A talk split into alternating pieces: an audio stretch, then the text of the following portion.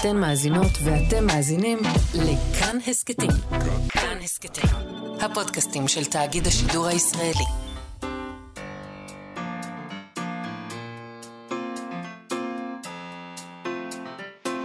מה שכרוך.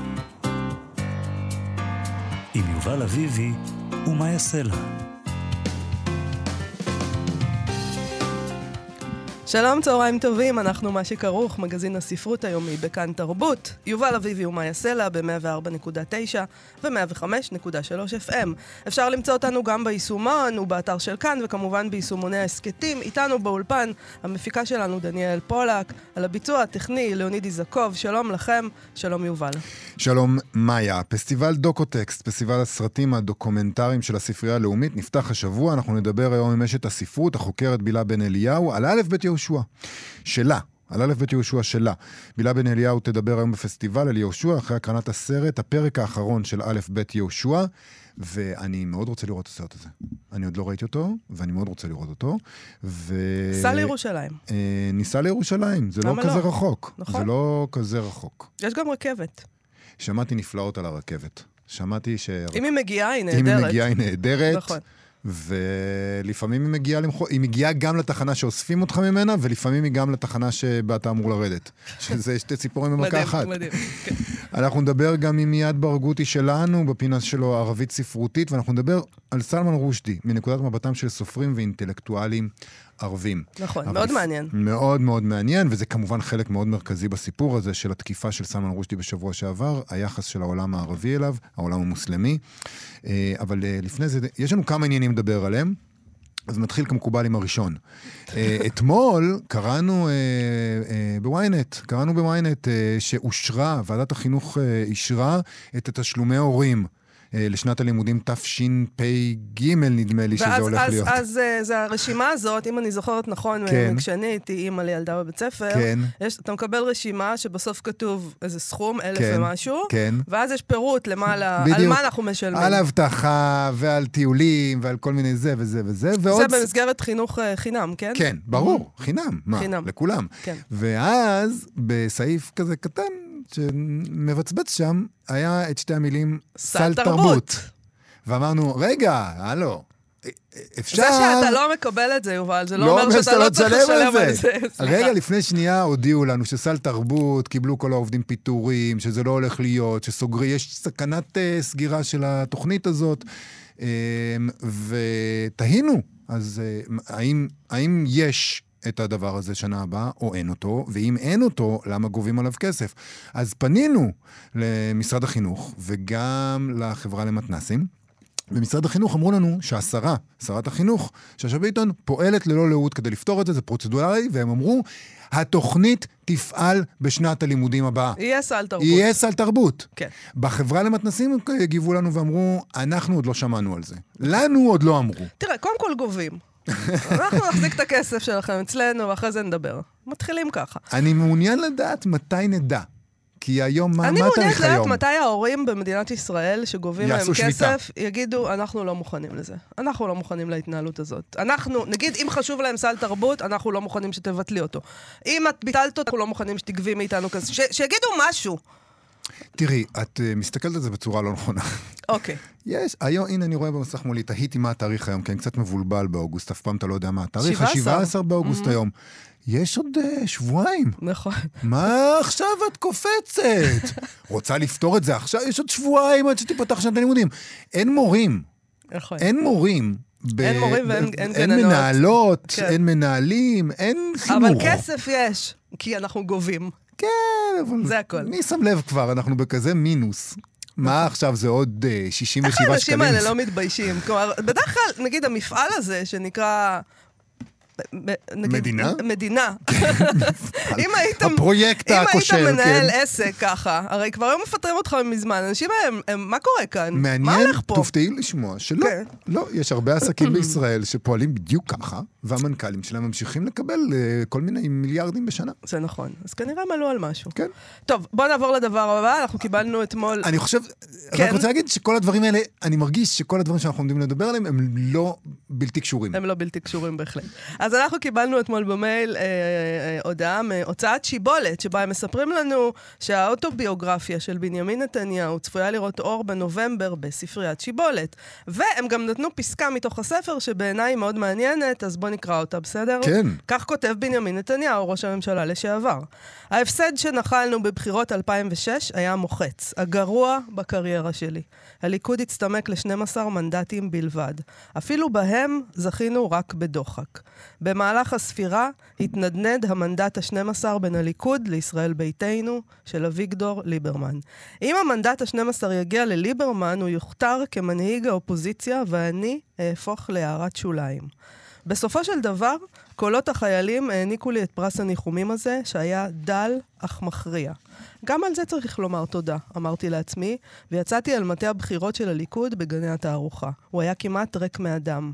נאמתי בראש מורם, אבל כולם, הציבור, המערכת הפוליטית, ובעיקר התקשורת, חשו שהסיפור שלי נגמר. סליחה. כש... הוא לא השתעל, זה אני. כשחזרתי מגני התערוכה, אמרתי לשרה, הפעם זה באמת נראה כמו הסוף. אולי פשוט אתפטר, ונוכל סוף סוף לחיות את החיים שלנו. ברגע המכריע הזה עמדה שרה כסלע איתן. ביבי, היא אמרה, אלה הם החיים שלנו. עכשיו, אני חושבת שזה מאוד מאוד מעניין, שמכל הקריירה של ביבי, כולל ההצלחות הגדולות שלו, הם בחרו להוציא החוצה דווקא את הכישלון, אז, אוקיי? זה הציטוט שהם בחרו. אה, כדי להראות לנו מה? לא, אותה. אותה כסלע איתן. אה, זה כמובן לא מנותק מזה שעוד מעט יש בחירות, עוד פעם. אה, נתניהו רץ בבחירות האלה כמובן לראשות הממשלה, אה, אבל זה גם לא מנותק מזה שהוא עסוק כל הזמן גם, גם בתדמית של רעייתו. רעייתי, מה שנקרא.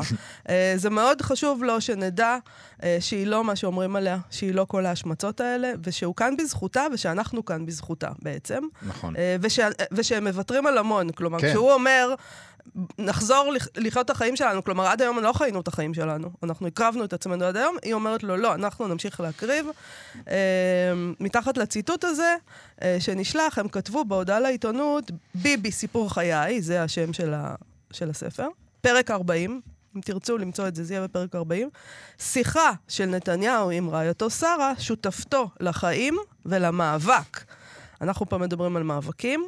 אה, שמעתי שזה, זה מה, 600 עמודים עומד להיות, משהו כזה, נכון? אני אקרא את זה, יובל, בוודאי.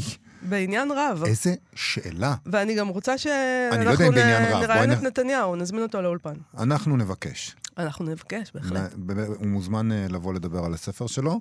אה, בוא אלינו קודם, להגיד- מה אתה הולך לכל מיני אנשים אחרים? כן, בוא אלינו. אה, באמת. אנחנו באמת המקום שאליו הוא צריך להגיע, והוא בטח יגיע כמובן, אפשר רק להניח. אני רק רוצה להגיד שזה בסדר גם להגיד את הכישלון הזה של ה-12 מנדטים, כי הכל אה, הוא בראי ההיסטוריה כמובן. נכון. הוא עוף החול. הוא הוא יצא בסוף. הוא יצא בסוף מנצח. בזכות רעייתו, בזכות בנו, בזכות כל מיני אנשים שעזרו לו וניסחו ויצאו, ובזכותו כמובן. כעוף החול כן, אבל בהודעה... קם אתה צודק. אל עבר כמעט 40 מנדטים. אבל אז אתה אומר שזה בעצם העניין. זה שהוא מנצח, אנחנו כבר יודעים, עכשיו הוא מזכיר לנו מאיזה מקום נמוך הוא כן, הוא זה לא סתם שאני כל הזמן ניצחתי וניצחתי וניצחתי. נכון. אני ידעתי גם להתגבר על הקשיים, ולא ויתרתי. זה ו- נכון, אגב, זה- זאת- זאת אמת. חד משמעית, נכון, 12 מנדטים, זה היה אז, היה תחושה שהליכוד גמר. נכון. שביבי קצת גמר, כמו בעיקר. שמרגישים גם כלפי העבודה, כמעט נכון. בכל מערכת בחירות. אה, בינתיים לגבי העבודה זה גם נכון, אבל נראה מה בינתיים. אבל כעוף החול, גם. הם ינסקו וכולי. טוב, אה, אני חושבת שזה מעניין שהאוטוביוגרפיה עתידה לצאת ב-22 בנובמבר. הבחירות הן ב-1 בנובמבר. למה לא קודם, את אומרת? כן, אז מעניין אותי, למה הוא אה, בחר להוציא לאור אחרי הבחירות ולא לפני? צריך הרי זה- הגה. אולי לא- אסור לו, אולי ועדת הבחירות לא אה, תאשר. יכול יכול להיות. להיות שזאת הסיבה. האם ועדת הבחירות מאשרת את מסע היח"צ לספר לפני? כי זה גם... Mm. גם, לא יודעת. לא יודע. טוב, בכל אופן, הספר הזה יצא אה, פה בעברית, במקביל לפרסום המהדורה האנגלית, שתצא באותו זמן ממש, בהוצאה האמריקאית, סיימון אנד שוסטר. אה, עדיין לא סיפרו לנו בכמה הם קנו ממנו את הספר הזה, סיימון אנד שוסטר. פה בארץ זה לא... אין כספים גדולים, אבל אבל אה, מה שיפה זה שכאן בארץ לא יודעים אף פעם כמה כסף, אבל בארצות הברית תמיד בסוף יודעים כמה נכון, כסף. אנחנו נדע. בסוף יהיה כתוב בניו יורק טיימס, ואנחנו נצטט. נכון. טוב, עוד נכתב בהודעה לעיתונות, אנחנו בדרך כלל לא מקריאים הודעות לעיתונות, אבל את זאת קראתי בדקדקנות. אז הם כתבו אודות הנסיבות של כתיבת הספר. הם כתבו, הספר נכתב בשעות הקטנות של הלילה, בסופי שבוע ובנסיעות הארוכות בכבישי ישראל. איך ארוכות אם הוא נוסע עם אה, סירנה כזאת ואף פעם לא בפקקים? ישראל, בואו, כמה ארוך איזה זה. פקקים יש לך? חמש שעות ב- 20 ממטולה עד אילת. טוב, בפרץ כתיבה של כתשעה חודשים, שהחל בתחילת כהונתו כיושב ראש האופוזיציה. בספר אף מודה נתניהו בקריצה על פסק הזמן מראשות הממשלה, שאפשר לו להתפנות לכתיבת סיפור חייו ולהרהר בתוכניותיו העתידיות. בעצם צריך להגיד תודה. הוא אמר תודה. זה יופי. יפה, הוא מודה לנו שכך נתנו לו קרה. זמן קצת, אה, קצת לחזור אל החיים שלו. אז אם אמרת שהוא עושה כאן אה, בכל זאת איזה תעמולת בחירות, אה, לא אולי, אולי לכאורה. לכאורה, אז הנה מה שהוא אומר, אה, זאת אומרת, מה ששלחו לנו, ציטוט שלו. נולדתי שנה, שלו, של בנימין נתניהו, נולדתי שנה אחרי הקמת המדינה, כלוחם, מפקד ומדינאי, הקדשתי את חיי למאבק בכוחות שביקשו להשמידנו ולעשיית שלום עם אלו שהושיטו לנו יד. בסיפור חיי שזורים יגון ושמחה, אכזבות והצלחות, לקחים שלמדתי ואנשים שאהבתי. גם בסיפור חיי. כל הדברים האלה נכונים. הסיפור האישי שלי כרוך בסיפור תקומתו של עמנו, שלך גם? לא אה, יודעת, לא יודעת, יובל. פחות. אוקיי. יגון בשמחה אני יכול לחתום על זה. לגבי אה, תקומת תקומה עמנו, זה אני כבר לא בטוח. מוגזם, כן. הוכחנו שעם אמונה ונחישות ניתן לגבור על כל מכשול ולהבטיח עתיד מזהיר למדינתנו. אני נרגש לח- לחלוק עמכם את סיפורי, בתקווה שהפסגות, התלאות והתובנות שאספתי לאורך הדרך יספקו השראה לכל המבקשים לחיות חיים בעלי משמעות. אה, אני חייב לקרוא את הספר הזה. נכון. כן. בוא- בוא, תשלחו לנו אותו כבר. אה, לא צריך לחכות נכון, ל-22 גם לא בנובמבר. חייב, תשלחו PDF, ואנחנו כבר אה, זה. אנחנו נדאג לזה. אה, טוב, אני גם רוצה לקרוא את אה, דברים שאמר רותם. סלע, המוציא לאור של הוצאת סלע מאיר והמוציא לאור המשותף בספריית שיבולת.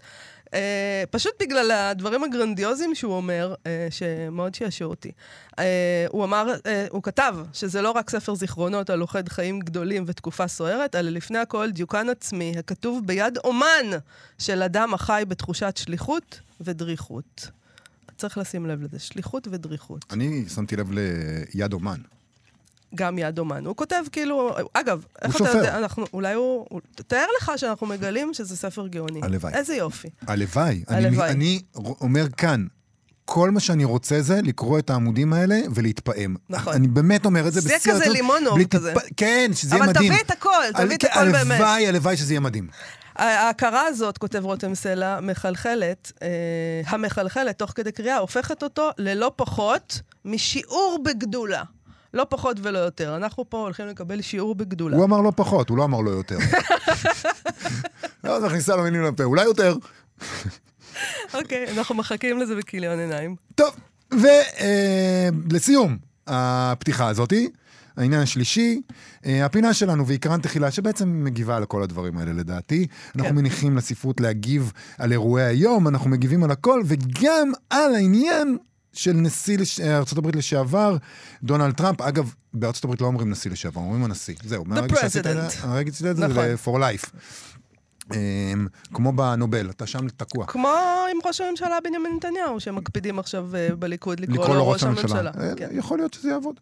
בכל מקרה, בעניין של דונלד טראמפ, להבדיל אלף על הבדלות, ה-FBI חוקר אותו ופשטו על ביתו, על האחוזה שלו, אה, ומה הם חיפשו שם בעצם, ומה הם מצאו. יש כל מיני תיאוריות קונספירציה של אוהדיו, שטראמפ מפמפם כמובן, אבל בעיתוני העולם דיווחו אתמול שמשרד המשפטים האמריקני בכלל ביקש מהשופט לאפשר להם לא לפרסם תצהיר שהעניק ל-FBI עילה לחפש באחוזת טראמפ. את התצהיר שהם התיר כן, להם, הם כן. לא, לא רוצים לפרסם. זה כמובן... אנחנו כאילו לא, הם לא רוצים להגיד לנו מה הם חיפשו בעצם. כן, אפילו לא, מילא מה הם מצאו, אפילו מה חיפשו הם לא מוכנים להגיד לנו. זה כמובן מגביר את חוסר האמון במאמיני טראמפ. בשלב הזה אפשר לקרוא להם מאמינים, נכון? כן, זה עניין בהחלט. של אמונה כבר. בהחלט. בכל מקרה, אה, סוכני ה-FBI מצאו את טראמפ 20 ארגזים, ביניהם מסמכים שמסומנים כ-top secret, סודי ביותר. וזה נורא מפתיע אותי, כאילו באמת יש סטמפה כזאת שכתוב על זה, טוב, כן, כמו לדעתי אינדיאנה באדום. ג'ונס, כן, כאילו? אדומה כזאת. ואז הוא אומר לעצמו, אה, top secret, בוא ניקח את זה. ניקח הביתה. הוא הנשיא, מה זאת אומרת? כן. הוא לא כל אחד. מדהים, אבל יש פה איזה עניין של מלכוד 22, נכון? מדובר במשהו סודי ביותר, ולכן הם לא יכולים לגלות לנו מהו, אבל אם הם לא מגלים לנו מהו, ופולשים באמצעות הסודיות לבית, לבית של נשיא לשעבר. אגב, הכריז שירוץ שלו לנשיאות, יש בזה גם משהו בעייתי לדמוקרטיה. מצד שלישי, הם לא יכולים לגלות לנו, כי אז הם יצטרכו להרוג אותנו. זאת אומרת, הם יכולים לגלות לנו, אבל אז הם יצטרכו לגלות. אז בסך הכל אנחנו צריכים להודות להם על זה שהם לא מגלים לנו. לגמרי. כן. אני מעדיף שלא בחיים. לדעת ולהמשיך לחיות. לגמרי, חד משמעית, זה מה נכון. שמאפשר לכל זה לקרות, אגב. שאנחנו מעדיפים להמשיך לחיות. אה, ומצד רביעי, האם הנשיא טראמפ עומד להיות מואשם בריגול או או במשהו אחר, כן, לכאורה? מה הוא עשה שם? בכל מקרה, אה, זו אה, סיבה טובה, זו תמיד סיבה טובה אה, לקרוא את מלכוד 22 של ג'וזף הלר. אנחנו קוראים מהתרגום הישן של בני לנדאו ובני הדר בהוצאת ביטן. על מה זה בעצם מלכוד 22, וזה מהסצנה שבה יוסריאן הולך לדוק דניקה ומנסה לשכנע אותו, מתחנן, ללא כל תקווה אמיתית, כך כתוב, שיקרקע אותו. דוק דניקה צחקק קצרות ועד מהרה שקע בבעיותיו הוא. שכללו את צ'יף ווייט הפוט, אשר כל אותו בוקר הזמינו להיאבקות אינדיאנית, ואת יוסריאן, אשר בדיוק אז גמר עומר להשתגע. אתה מבזבז את זמנך, נאלץ דוק דניקה לומר לו. אינך יכול לקרקע מישהו שהוא מטורף? לא, בטח, אני חייב לעשות זאת, יש הוראה האומרת שעליי לקרקע כל מטורף. אז למה אינך מקרקע אותי? אני מטורף. שאל את קלווינג'ר. קלווינג'ר? איפה קלווינג'ר? אתה תמצא את קלווינג'ר ואני אשאל אותו. אז שאל כל אחד מהאחרים. הם יגידו לך איזה מטורף אני. הם מטורפים. אז למה אינך מקרקע אותם? למה אינם מבקשים ממני לקרקע אותם? משום שהם מטורפים, זו הסיבה. כמובן שהם מטורפים, משיב דוק טניקה. רק כרגע אמרתי לך שהם מטורפים, לא כן? אינך יכול לתת למטורפים להחליט אם אתה מטורף או לא, נכון? יוסריאן מתבונן בו במבט מפוכח וניסה גישה אחרת. אור, מטורף? כמובן, אמר דוק דניקה. אותו אתה יכול לקרקע? אני יכול, אבל קודם הוא חייב לבקש זאת ממני. זהו חלק מן ההוראה. אז למה אין הוא מבקש זאת ממך? משום שהוא מטורף, אמר דוק דניקה. הוא חייב להיות מטורף כדי להוסיף לטוס למשימות קרב לאחר כל המזלות שהיו לו. בטח שאני יכול לקרקע את אור, אבל תחילה עליו לבקש זאת ממני. וזה כל מה שעליו לעשות כדי להיות מקורקע? זה הכל. שיבקש ממני. ואז תוכל לקרקע אותו? שאל יוסריאן. לא. אז לא אוכל לקרקע אותו. כוונתך שיש כאן מלכוד? כמובן שיש כאן מלכוד, השיב דוק דניקה, מלכוד 22. כל הרוצה להשתחרר משירות קרבי אינו מטורף אמיתי. היה רק מלכוד אחד, והוא מלכוד 22, שהדגיש כי דאגה לביטחון אישי נוכח סכנה אמיתית ומיידית אינה אלא תהליך שכלי נבון. או היה מטורף ויכול היה להיות מקורקע, היה עליו רק לבקש, וברגע שהיה עושה זאת, כבר לא היה מטורף והיה עליו לטוס למשימות נוספות. אור היה מטורף בטוסו למשימות נוספות, ושפוי אם לא טס, אבל אם היה שפוי, היה עליו לטוס שוב. אם טס היה מטורף, ולא היה חייב לעשות זאת. אבל אם לא רצה לטוס היה שפוי, וחייב היה לעשות זאת. יוסריון זועזע עמוקות מפשטותו המוחלטת של סעיף זה במלכוד 22, ופלט שריקה מלאת הערכה. חתיכת מלכוד, המלכוד 22 הזה, הוא ציין. הטוב שמכולם, הסכים דוק דניקה.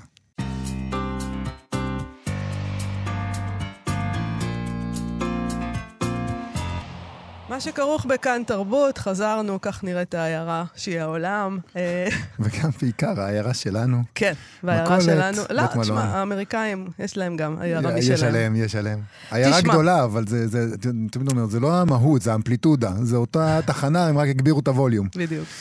טוב, לפני חודשיים נפטר הסופר א' ב' יהושע, והיום בספרייה הלאומית בירושלים, במסגרת פסטיבל דוקו-טקסט, יוקרן הסרט הפרק האחרון של א' ב' יהושע, של הבמאי יאיר קידר. אחרי הקרנת הסרט התקיים שיחה עם אשת הספרות והחוקרת, וידידתו הקרובה של א' ב' יהושע, בילה בן אליהו, על א' ב' יהושע שלה. שלום בילה בן אליהו. שלום מאיה, שלום יובל. שלום. בילה, את, את זוכרת את הפעם הראשונה שפגשת את אה, א' ב' יהושע? כן, כן, ספרי לנו זוכרת. מה זה היה, מתי זה היה. זה היה אה, כשיצא מולכו באמצע שנות ה-80, אולי 87 זה היה ככה, אה, באוניברסיטה בהר הצופים, והתפתחה, בין... והוא הגיע לאוניברסיטה לדבר על הספר. אני הייתי ככה אה, תלמידת ספרות נלהבת, דומה קצת לדאפי במאהב. Mm. אה, בלי נעים, אבל דאפי כזאת, רגישה למילים, והתפתחה בינינו שיחה במסדרון על, אה, על, ה- על מולכו. אז אני זוכרת את, את בולי עומד שם, את איקה, אשתו, ושאלתי אותה, איך מרגישה אשתו של הסופר, כשהוא קיבל פרס ברנר, היה לו, היה לו נאום שהוא קרא לו אשתו של, אשתו של ברנר כמטאפורה. כן. אז שאלתי אותה, איך מרגישה אשת הסופר כשהיא קוראת את המילים בארבע לפנות בוקר מתה אשתו של מולכו, כן? אה, ככה הספר הזה עלה. והתשובה שלה, והתגובה שלו ל, ל, לתשובה שלה, השיחה הערה שהתנהלה מיד בין, בינם, בינם לביני, הניבה שיחה שהתמשכה אחר כך שנים רבות, רבות, רבות. וכשאני אומרת שיחה, אני פתאום חושבת על השיחה, מושג השיחה, שהוא כתב עליו כל כך הרבה, הרי מרמני זה רומן שיחות, ו... אבל השיחות תמיד היו מסובכות, כי זה אף פעם לא היה דיאלוג ממשי, זה תמיד היה שאחד מדבר, או שמישהו כרות לשון, או ש... אה, שאנחנו רואים מול היערות, או שאחד מדבר אבל אנחנו לא שומעים מה עונה לו השני, כמו השיחות במרמני. ופתאום אני חושבת לעצמי, איך אחרי עשרות שנים של שיחות שהתנהלו, כשקראתי את כתבי היד, כשקראתי את הספרים, כשדיברנו על הבמה, כשדיברנו בירושלים, בכל מיני מחוזות אה, פרטיים וציבוריים, איך פתאום זה התחלף, ואיך אני ארגיש היום בתוך שיחה שתתנהל אה, כששירי הוא בת קול ברוח, כן? אה, בלעדיו. איפה? כן, כן. בלעדיו. אבל אני חייבת לדעת מה איקה ענתה לך, כששאלת אותה איך מרגישה אשתו של הסופר על, אה, על הדבר הזה. כן. מה היא ענתה? מה היא ענתה? היא אמרה, אה, אה, בנישואים חזקים הכל הולך, היא אמרה. ככה בחיוך. כן. היא הסתכלה עליי כמו על אה, ילדה, כמו על דאפי שואל- ששואלת שאלה שלא מבינה את החיים. זאת אומרת, אני ראיתי שהשאלה לא נגעה בה במקום עמוק, בגלל שכנראה שיש שם משהו אה, יציב, יציב, יציב.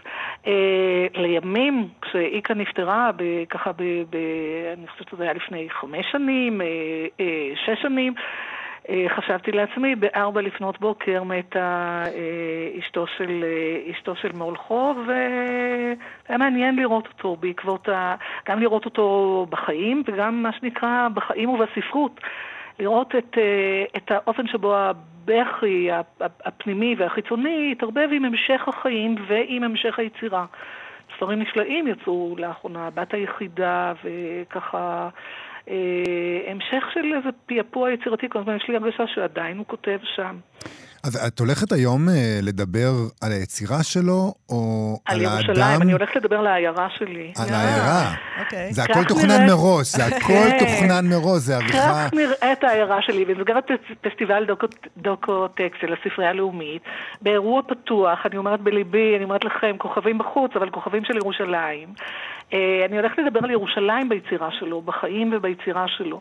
ולשבת בספרייה הלאומית ולדבר על זה, זה לדבר במקום שהוא, שהוא איזה מוקד נפשי מאוד מאוד חזק שלו. מה אמרה לו הספרייה הלאומית, מה אמרה לו האוניברסיטה, מה, אמר, מה אמרה לו האוניברסיטה בהר הצופים, מה זה היה ירושלים שלו. זה, אני ככה לקראת השיחה שלי הערב, פתאום חשבתי בפתיעה, התוודעתי גם לכך ש... לא הייתי ערה לזה, שהביוגרפיה שלו בעצם מאוד דומה מבחינת המרחבים שהוא גדל בהם בירושלים, דומה למה שאנחנו מכירים מה, מהביוגרפיות המאוד מאוד אה, אה, מונחחות ביצירה הספרותית של חיים באר, של, אה, של עמוס עוז, של אה, אה, זלדה, זאת אומרת כולם היו, כל הבנים והבנות של אה, כרם אברהם.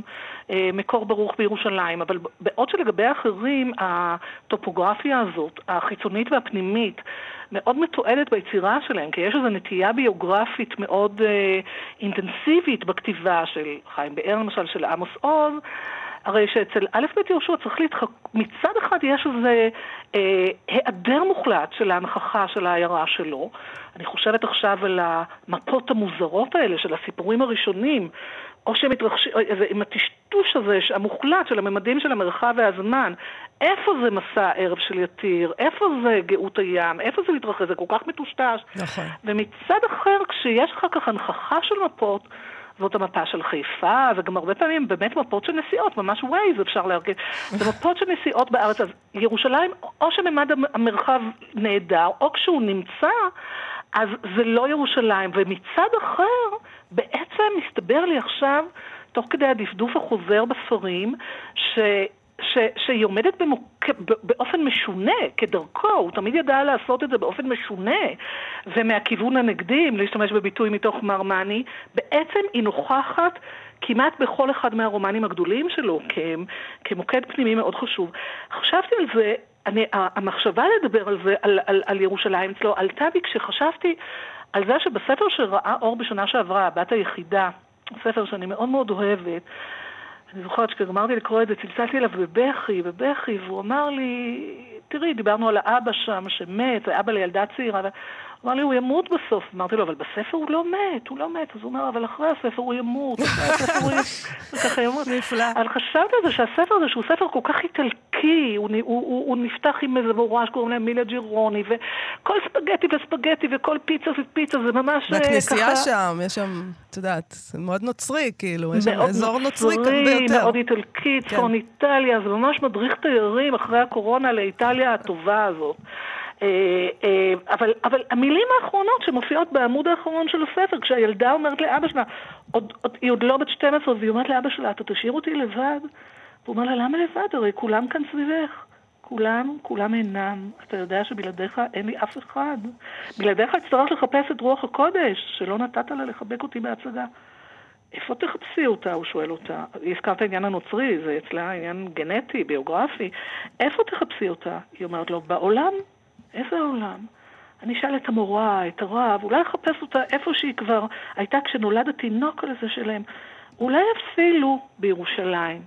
וקראתי לשיחה שלי הערב, אולי אפילו בירושלים, כי אני חושבת שהמתח הזה בין האיטלקיות והזרות, ואנחנו יודעים גם, אנחנו יודעים, אנחנו יודעים משהו, יותר ממשהו, על ההתקבלות האדירה של א' ב' יהושע באיטליה, זה כמעט נקרא כמו דבר שתורגם מאיטלקית לעברית, ובכל זאת מנצנצת שם ירושלים, ואת הנצנוץ הזה, שהוא לא ודאות, זה לא ויהודה לעולם קשה, זה לא ירושלים עיר הנצח, זה איזה מין ואולי של ילדה בת 11, אני חוזרת לדאפי, אה, של ואולי אפילו בירושלים. אני רוצה את האולי הזה לבדוק.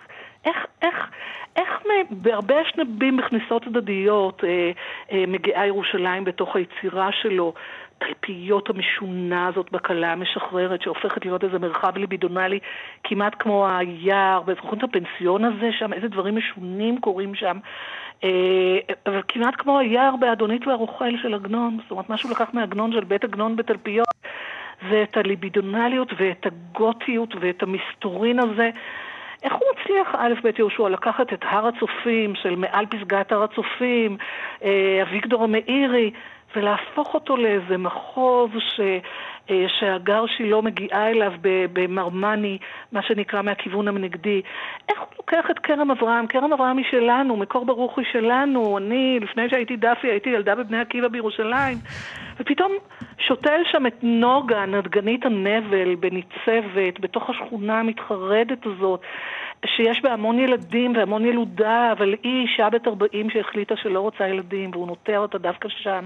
דווקא בירושלים. דווקא זה... בירושלים, וההזרה של כל המרחבים האלה פתאום מתגלית לי בצורה כל כך... אה, אה, מרתקת, ואני סקרנית לראות איך הערב, ככה אחרי ההקרנה של הסרט שלי, ער קדר, ואני גם אציין שיש עוד מחוז מסתורי ומרתק ומסקרן לא פחות מהפנסיון בתלפיות שכדאי לבקר בו, וזה סיור שירון סחיש, איש הספרייה הלאומית, יעשה בשש וחצי בארכיון של א' ב' יהושע. נכון, נכון. אז, אז, אז אה, אפשר יהיה היום לראות, אה, גם ללכת לארכיון, ואז ללכת לסרט, ואז להיות בשיחה.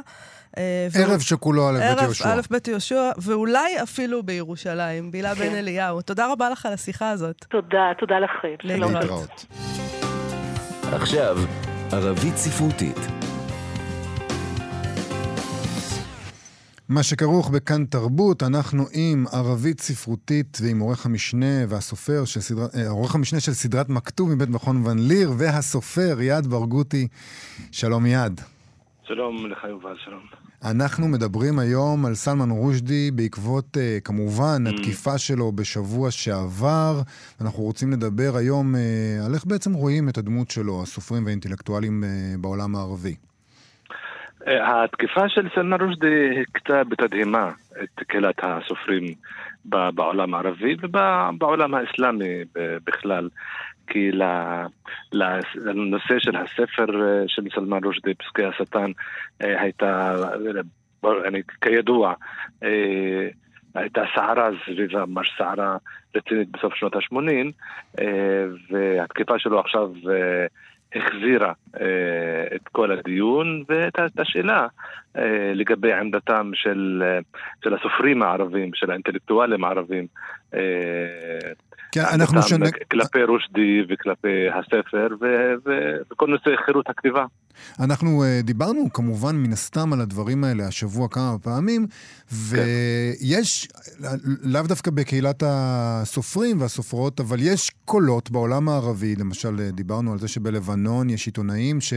Uh, שתמכו בתקיפה. יש גם קולות כאלה בקרב סופרים וסופרות בעולם הערבי? תמיכה בתקיפה הזאת?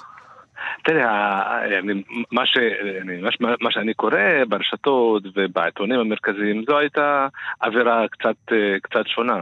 אה, דווקא אני שומע גם קולות אה, שונים, אנשים שכתבו אה, והחזירו דווקא דמות ש, שאשמח לדבר עליה גם היום, כן. את, את, מה ש, את, את מה שכתב למשל בזמנו סאדק ג'לאל עזם, אחד הפילוסופים והאינטלקטואלים הערבים הביקורתיים החשובים ביותר. ביותר בזמנו, אה, שהוציא ספר אה, בתחילת שנות התשעים, ב-92 ליתר דיוק, אה, בשם והניית את-תחרים, המנטליות של האיסור הדתי, mm. בו הוא בעצם ביקר את הסופרים והעיתונאים שכתבו נגד, נגד רושדי מנקודת מבט ביקורתית, גם ספרותית, אבל גם פילוסופית, נקודת מבט חילונית, והוא אמר להם, אני באמת, שם הוא מזכיר גם את האנשים ש, שביקרו את רושדי בלי לקרוא אותו בעצם. Mm-hmm. והוא גם מזכיר בסוף הספר אה, את האינטלקטואלים ואת הסופרים ש, שהוציאו אה, עצומה מאוד ברורה, ש, שבעצם היא, היא, היא לא עצומה שתמכה בספר עצמו, כי זה לא הנושא, כי הספר יכול להיות ספר שאנשים יסכימו או לא יסכימו אותו, דווקא תמכה, לעצומה קראו הגנה על זכות הסופר לחיים. אה, וכן, שעליה חתמו אה, סופרים מאוד חשובים כמו עבד אל-רחמן מוני ופסל דראג' וגאלב הלסה והספר הזה אה, כל הדיון סביב התקיפה של רושדי היום החזירה גם את, ה, את החשיבות של מה שכתב בזמנו ואת הביקורת שכתב בזמנו צדק ג'אל עבם, אה, שהוא גם היה, הוא, הוא באמת פילוסוף ביקורתי אה, גם, גם נגד, ה, אה, אם אפשר להגיד את זה, הדתה או הקיצוניות הדתית, אבל, אבל גם נגד הפוליטיזציה של הדת, נגד השימוש של המשטרים הפוליטיים ובאופן ספציפי החומייני וה... המשטר האיראני, השימוש אה, שלהם בספר הזה בתוך אה, המאבקים הפנימיים שלהם ומאבקים עם המשטרים האחרים גם בתוך העולם האסלאמי. וזה ספר שהיום חוזרים אליו כאחד המסמכים החשובים אה, שבתוך המחשבה הערבית המודרנית כלפי נושא מאוד טעון ומאוד רגיש כמו הספר של פסוקי השטן והאופן בו הוא תיאר גם את ה... איך שסמרוט אומר, את הסיפור, איך הוא סיפר אה, באופן אה, שונה, סרקסטי ופנטסטי את, ה, את האסלאם עצמו. אתה חושב שיש פחד של סופרים ואינטלקטואלים היום להגיד, נגיד, אה, להגיד את הדברים האלה בעולם הערבי? לדבר? ברור, ברור, זה... הפחד קיים, אבל גם הנועזות אה, קיימת. כן. ו... והעמדה לא צריכה להיות שחור או לבן, יש אנשים ש... ש... שיכולים אה, לא להסכים עם רושדי ועם הגישה שלו, אבל להסכים שיש לו זכות אה, וחירות לכתוב. אה, זה לא, אה, זה לא, העמדה של סופרים כיום, למשל ליאס חורי, כתב אה, בעד החירות, קראתי מאמרים שונים ש, שדווקא הראו נועזות ב, בלתמוך בחירות של הכתיבה, וגם סופרים ש, ש יש להם עמדה מאוד מאוד ברורה לגבי הזכויות של הסופרים, גם לכתיבה וגם, וגם לחיים, עוד היום, אבל הפחד קיים.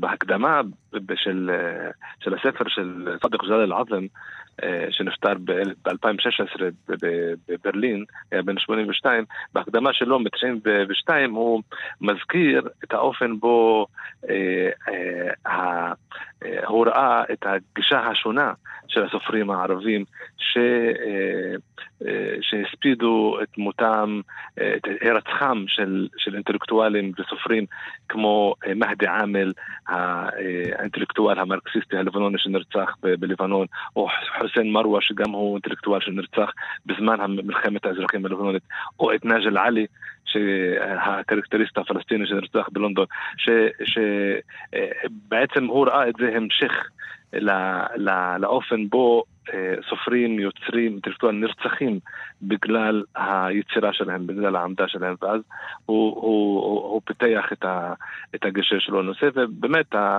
ה, האופן בו הוא אה, התייחס לספר של רושדי, אה, ביסס עליו גם מחשבה על ה, גם על הספרות וגם על החיים וגם על הקשר בין, בין דת לפוליטיקה בעולם הערבי, ואגב, הוא גם לא פסח על, כי הספר, על כל הנושא של אוריינטליזם וביקורתיות, שהרי, ויש לו, אגב, לסעד אדם יש לו טענה מאוד מעניינת. הרי הספר פורסם בסוף שנות ה-80, כן. והוא בזמנו גם טען שמדובר פה בגלובליזציה תרבותית. שהיא לא הייתה גם קודם, כי, כי רושדי הוא מוסלמי, סופר מוסלמי הינדי, הודי בעצם, Mm-hmm. ש, שחי בבריטניה ושכתב באנגלית אה, על האסלאם, אז אנשים, אה, אה, והוא גם ביקר את המערב, אה, את, הא, את האימפריאליזם, את הקולוניאליזם, אז איפה הוא? אה, כי האשימו אותו רבים מהמבקרים שלו בעולם הערבי, והאסלאם האשימו אותו באוריינטליזם, אבל הוא בעצמו היה אה, מבקר של האוריינטליזם, הוא, הוא היה במערב וכתב על המזרח, ו, ו, וה, ואופן המפגש הזה בין מזרח למערב בביקורת אה, אה, הפנימית של, של רושדי והחיצונות כלפי האימפריאליזם, זה היה פשוט, אה, בוא נגיד, אה, היה אירוע. אה, ספרותי ואינטלקטואלי שהרבה מה... מהעיתונאים ומהמבקרים, ובטח אנשי הדת בעולם הערבי לא, או באסלאמי בכלל, לא ידעו ל... לעכל אותו פשוט. אתה יודע, אנחנו דיברנו בימים האחרונים על כך שלא רק רושדי אה, לאחר פרסום אה, פסוקי השטן אה, קיבל איומים ו- וכמובן את, ה- את הפתווה, אלא גם המתרגמים שלו.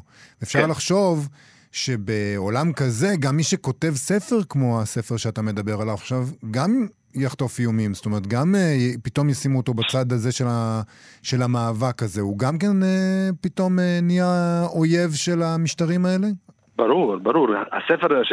ואת התחרים, ספר שנמנע וספר שצונזר והיה אסור לשווק, לשווק אותו במדינות שונות והספר עצמו אה, סיים את חייו גם בגלות והוא נפטר בברלין והיה, אבל הוא היה ממש מבקר אה, חריף חריף מאוד, ו, ומתברר ש, שברגעים מסוימים אה, זה, זה מאוד חשוב, כי אה, עכשיו חוזרים כולם ומדברים שוב על צדק ג'לאל עזם ועל, ועל הביקורת שלו. ו, זה די מדהים, אה, כי חשבנו שנגמר, זאת אומרת, אתה יודע, רושדי זה היה בשנות ה-80. חשבנו שזה מאחורינו. חזרנו... זה כאילו אף פעם אנחנו לא מתקדמים לשום מקום. איכשהו, זה עדיין כן. מסוכן להיות סופר באיזושהי דרך. אה, יש נושאים כנראה שהם רגישים אה, מאוד כמו הנושא של, רושדי, כאילו שהייתה להם משמעות יתר כנראה, כי, כי נכתבו הרבה דברים והרבה דברים ביקורתיים ש, שלא קיבלו את, את ההתייחסות ש, ש, שכנראה שיש לה הקשר ש, שבמהלכו אה, הפתווה הזו אה, אה, ניתנה על ידי חומייני. היה, היה לה כנראה הקשר, כי הרבה, הרבה ספרים אחרים שגם הם ביקורתיים לא, בעצם לא היו תחת, תחת האש של, של סלמן רושדי. נכון, אני, כן, קרא, אני קראתי פעם ראיון איתו, זאת אומרת, עכשיו קראתי ראיון שהיה איתו בעבר, ש, שבו הוא אמר שזה פשוט היה עניין של טיימינג, שזה כן. נחת באיזה טיימינג, כן. שהוא היה מוציא את זה שנה אחרי. או שנה קודם. אז הוא היה עובר מתחת לרדאר. אה, אה. נכון, נכון, ואת זה גם אומר אל-עזם, כי הוא אה, הוא אמר שגם ספרים השונים של, של רושדי, שזה ילדי אמצע הלילה, או, או הבושה, שהם ספרים גם שיש בהם תכנים אה, דומים, אה, פחות או יותר למה שהיה בפסוקי השטן. והוא גם מביא שחלק מההיסטוריונים המוסלמים עצמם הביאו אה, נרטיבים או סיפורים שהם דומים אה, למה, ש, למה שמזכיר אה, בספר. אה, הנושא העיקרי פה זה באמת אה, התקיפה אה, שהייתה ובאופן בו אנחנו חושבים שהדברים אכן לא, לא מסתיימים, כי יש, כן. אין פה לינאריות. דברים יכולים גם לנוע בס- בסובביות וחוזרים אה, אה, 30 שנה אחורה, אה, כאילו לא עבר זמן. כן. טוב, שנהיה בריאים, מיד ברגותי. תודה רבה לך? על תודה הפאנל תודה. רבה, תודה על השיחה הזאת. להתראות. תודה לכם, ביי ביי. להתראות.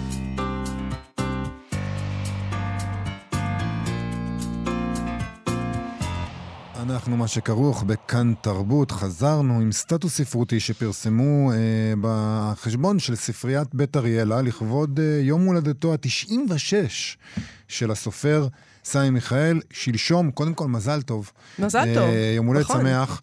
והם אה, משלבים ב- בסטטוס הזה גם אה, ציטוטים מתוך שיר שלו, אה, ערבית היא שפת אמי, אה, וגם מתוך ראיון איתו אה, בהארץ. וככה הם כותבים. זה מתחיל ככה בציטוט. הוא כותב, ככה כן. הוא כותב, כן, זה מתחיל מציטוט, מתוך השיר. אני כותב עברית, אבל לעולם לא אשכח. כי ערבית היא השפה שינקתי עם חלב אמי. כי ערבית היא שפת אהבתי הראשונה. וכי בערבית דיברתי עם אמי עד אחרית ימיה. שפת המועלקת, שפתו של סמואל היהודי בן ערב, סופר עברי אני שבדמו זורמת גם הערבית. זה יפה. מאוד. אה, והנה ציטוט שהוא אומר: הגעתי לגיל מופלג ליצירה, להתקוממות ולמחאה כנגד עוולות, אבל אני מרגיש שאני צעיר מדי להבין את כל התופעות שעדיין מעוררות בשאט נפש. למשל, למה אנשים בני גילי שבנו את הארץ סובלים ממחסור ומחרפת רעב? למה נכים צריכים לחיות במצוקה נוראית ולהתבזות בחיזור על הפתחים? למה לא מעניין את השלטון שכל כך הרבה נשים מקפחות את חייהן? למה מנהיגים שבחרנו בהם משתכנים בארמונות פאר ונהנים ממשכורות ענק, בוגדים בייעודם וזוממים להוביל אותנו אל אפלת הבורות? למה שרי הביטחון שלנו בוחרים לרוב בדרך המלחמה? עיקר תפקידה של התרבות הוא להציף באור עז את הבערות, את מעשה הנבלה ואת השחיתות. תמיד אתקומם לנוכח מה שעלול לדרדר אותנו לתהום. תרבות חייבת להיות נאמנה אך ורק לעצמה. חופש היצירה וחופש הביטוי הם הפנינה שבכתר. ככה הוא כותב, וזה גם קשור לשיחה שלנו, לשיחות שערכנו השבוע, על סלמן רושדי כמובן. אני אוהבת שהוא בכלל. אומר פה שהוא מרגיש צעיר מכדי להבין את את כל התופעות שעדיין מעוררות בו שאט נפש. כן. בן אין- 96, וזה באמת, אני מבינה את זה לגמרי. כן. אנחנו צעיר, אה, כאילו, לא, אתה יש גם- מרגיש, יש גם אתה יכול להיות ש- בן 100, אבל אתה לא מבין כן, את העולם יש הזה. עוולות שאתה יכול לחיות אה, שלוש-ארבע תקופות חיים ועדיין לא נכון, לא לקלוט תבין. איך זה מת... אז הם אומרים, הסופר סמי מיכאל חוגג 96 והוא עדיין חולם על עולם מתוקן וצדק חברתי, והוא לא רק חולם, הם כותבים, הוא גם עושה. הוא מכהן כנשיא האגודה לזכויות האזרח ועומד בראש עמותת סמי מיכאל המחלקת מדי שנה פרסים ליחידים העושים למען החברה בכל הקשור בצמצום פערים ובמתן שוויון הזדמנויות, תוך שימת דגש על פריפריה חברתית וגיאוגרפית. וגם הם מאחלים לו, וגם אנחנו, יום הולדת שמח, והרבה שנות כתיבה ועשייה פוריות. נכון, מזל ה- טוב. כן, באמת מזל טוב. ועם הדברים האלה אנחנו uh, מסיימים. אנחנו נגיד uh, תודה למפיקת התוכנית שלנו, דניאל פולק, ולליאוניד איזקוב, שעשה איתנו את הביצוע הטכני. תודה לשניכם. בואו לבקר, סליחה, בעמוד הפייסבוק שלנו ובעמוד הפייסבוק של כאן תרבות. מחר, יום חמישי, אנחנו נשדר את המיטב של השבוע החולף, וזה יהיה המיטב, הטוב שבטוב. להתראות. להתראות.